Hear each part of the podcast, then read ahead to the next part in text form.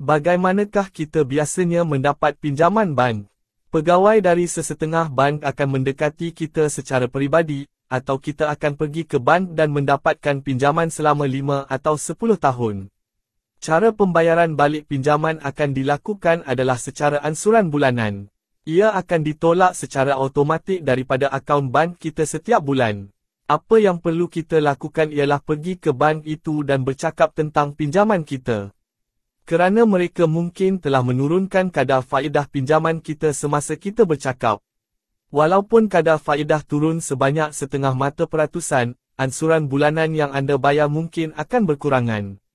Begitu juga, jika anda mengambil pinjaman 5 tahun, jika keadaan kewangan anda sempit, bercakap tentang menukarnya kepada 6 atau 7 tahun, dan ada kemungkinan ansuran bulanan akan berkurangan. Hidup tanpa hutang secara umum adalah istimewa. Kehidupan seperti pemikiran,